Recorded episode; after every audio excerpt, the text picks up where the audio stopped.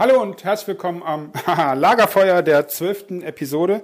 Ähm, äh, liebe Hörer, wenn dir das jetzt nicht sagt, als Anspielung aus der elften Episode, in den Shownotes findest du den Link dazu. Es hatte mit Unternehmen zu tun und Lagerfeuern. Und ja, ich freue mich auch heute wieder, dem Winfried in seinem Podcast, Winfried Walters-Garke, Wesenskernstratege, ähm, Fragen zu stellen. Und ja, ich muss es sagen, äh, wir haben ein bisschen, naja, Ärger nicht, aber Feedback bekommen. Wir haben ja schon zwei Episoden lang nicht mehr über Menschen gesprochen und über ähm, das, was, was, was sie mit sich nach draußen tragen. Und ähm, ja, schon gibt es Feedback. Okay, okay. Ähm, ich möchte ein Beispiel aus deiner ganz privaten Beobachtung hier bringen und da geht es um einen Mediziner.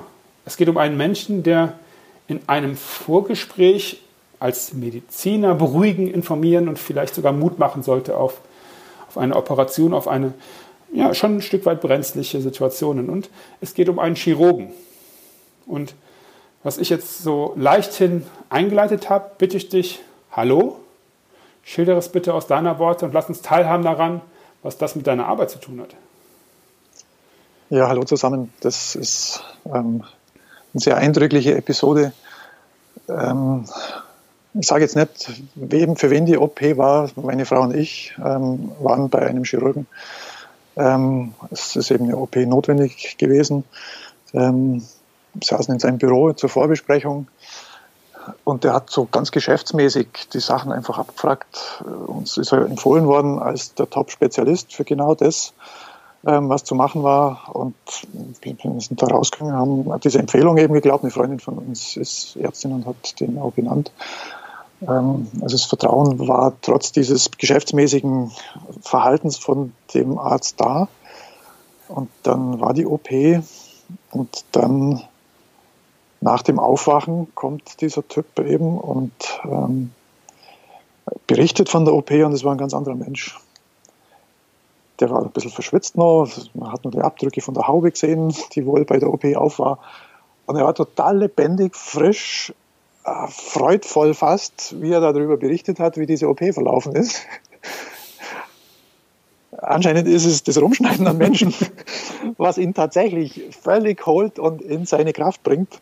Und diesen, dieser blöde Verwaltungskram, der scheint ihn dermaßen anzuöden, dass er, äh, wenn wir jetzt nicht mit Empfehlung hinkommen werden, ins Zweifeln kommen werden, ob der wirklich gut ist für uns. Ja, ja. Also das war ein sehr eindrückliches Erlebnis, wie der dann plötzlich vor Energie, Kraft und ähm, Optimismus und was nicht noch alles, also er hat gestrahlt. Das war hm. wie ein anderer Mensch. Schön, richtig, richtig schön. Okay. Ähm, ja, Frage 2. Das Unternehmen, Quatsch, das Unternehmen, das Thema Unternehmen lässt uns ja nun nicht so richtig los, weil es ein wirklich wichtiges ist und deine Arbeit ja auch im, im großen oder am, äh, im großen Anteil auch für Unternehmer gemacht wird. Und hier ein Wort, welches immer wieder genutzt wird, ist Benchmarking.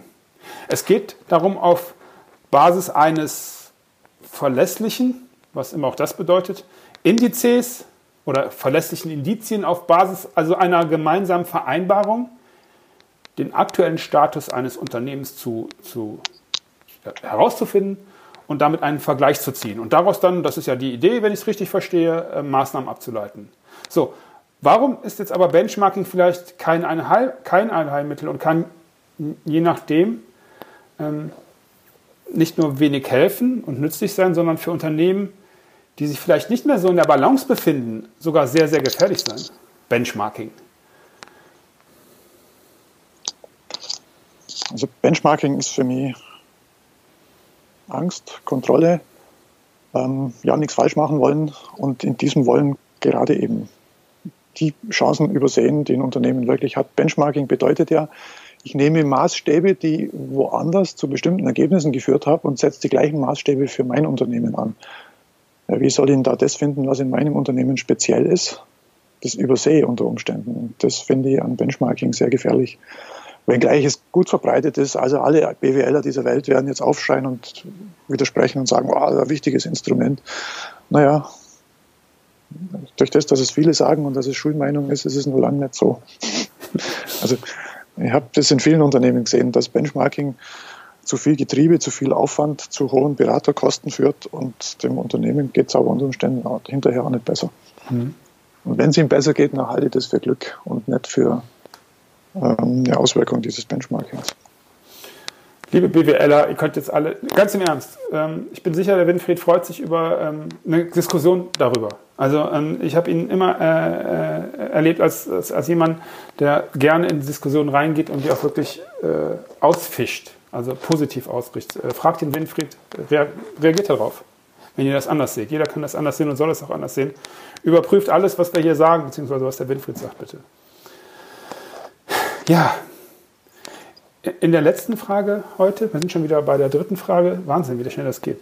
Ähm, die hat wieder etwas mit einem, einem Ratschlag, mit einem Hinweis, mit einem Tipp zu tun. Und zwar, ähm, ich bin Vater. Ähm, und da bin ich ja nicht alleine auf der Welt. Hätte ich meinem Kind, und das ist meine, naja, Gedanke, meine Sorge, ähm, und ähm, ja, das ist schon etwas her bei meinem Sohn, also dass er jetzt klein war, was immer auch klein bedeutet. Also hätte ich ihm besser helfen, vielleicht in der Entwicklung fördern können, ihn frei sein, Wesen entwickeln lassen können, all das. Ähm, was ich wissen möchte, ist, ich drücke mich so ein bisschen um die konkrete Frage, wie du merkst. Hätte ich ihn besser vorbereiten können, wenn ich ihn zu dir geschickt hätte? Und? Ähm, nun, ist deine Arbeit so aufwendig? Ich kenne sie ja. Es kostet Zeit und es kostet damit Geld und nicht jeder wird in der Lage sein, seinen Sohn, seine Tochter Ui, Gender. Seine Tochter, sein Sohn, wir hatten das mal in einer Episode, ich kann vielleicht auch da verlinken. Ähm, nicht jeder wird deinen Sprössling zu dir schicken können. Was kann ich tun? Muss ich was tun, um dem Wesen meines Sprösslings auf die Spur zu kommen? Oder ist das vermessen, dass ich das tue? Müsste er das oder sie das nicht selber tun? Oder ist das vielleicht sogar gefährlich, wenn ich da jetzt irgendwas tue ähm, und ihn dann zum Geigenunterricht schicke, weil ich glaube, dass er Geige spielen möchte? Also meine konkrete Frage ist, du merkst, ich drücke mich ein bisschen und vielleicht kannst du auch da was zu sagen. Ähm, was kann jeder Mensch, der Vater oder Mutter ist, heute tun, um zu stützen, um zu unterstützen, um zu fördern? Also eins ist ganz klar, die Wesenskernstrategie ist keine Arbeit für Kinder oder Jugendliche. Das ist was für Menschen, die in, in, schon unterwegs sind, die was wollen, die was entwickeln wollen, die was in die Welt bringen wollen, die unternehmerisch tätig sind. Mhm. Und das andere ist, äh, ah ja, ich mag nur eins einwerfen, meine Arbeit ist eben nicht aufwendig. Mhm. Verhältnismäßig zu anderen Beratungsdingen, weil du vorher gesagt hast, das ist sehr aufwendig. Ähm, das, was du eigentlich ansprichst, ist, ähm, wie kriege ich Kinder groß? Wie kann ich sie begleiten, dass sie groß werden? Das, das, da geht es um Liebe. Da geht es um all das, was zu dem ich als Vater, Mutter, äh, was, was ich geben kann. Fertig. Also wir lernen es ja nicht. Es ist, das, ist, da geht es ums, ums Menschsein, ums Elternsein, ums Dasein, ums ja, das ist ja die schwierige Aufgabe, die Kinder das werden lassen, was sie sind. ja, ja, was unser, sie sind. Unser, unser elterliches Eingreifen drückt denen ja manchmal unser, unser nicht gelebtes Leben drauf. Mhm. Und das ist die Gefahr eigentlich, dass wir ihnen was ins, ins Paket stecken, das eigentlich uns angeht und die nichts angeht, mhm. weil die, weil es die woanders hinzieht.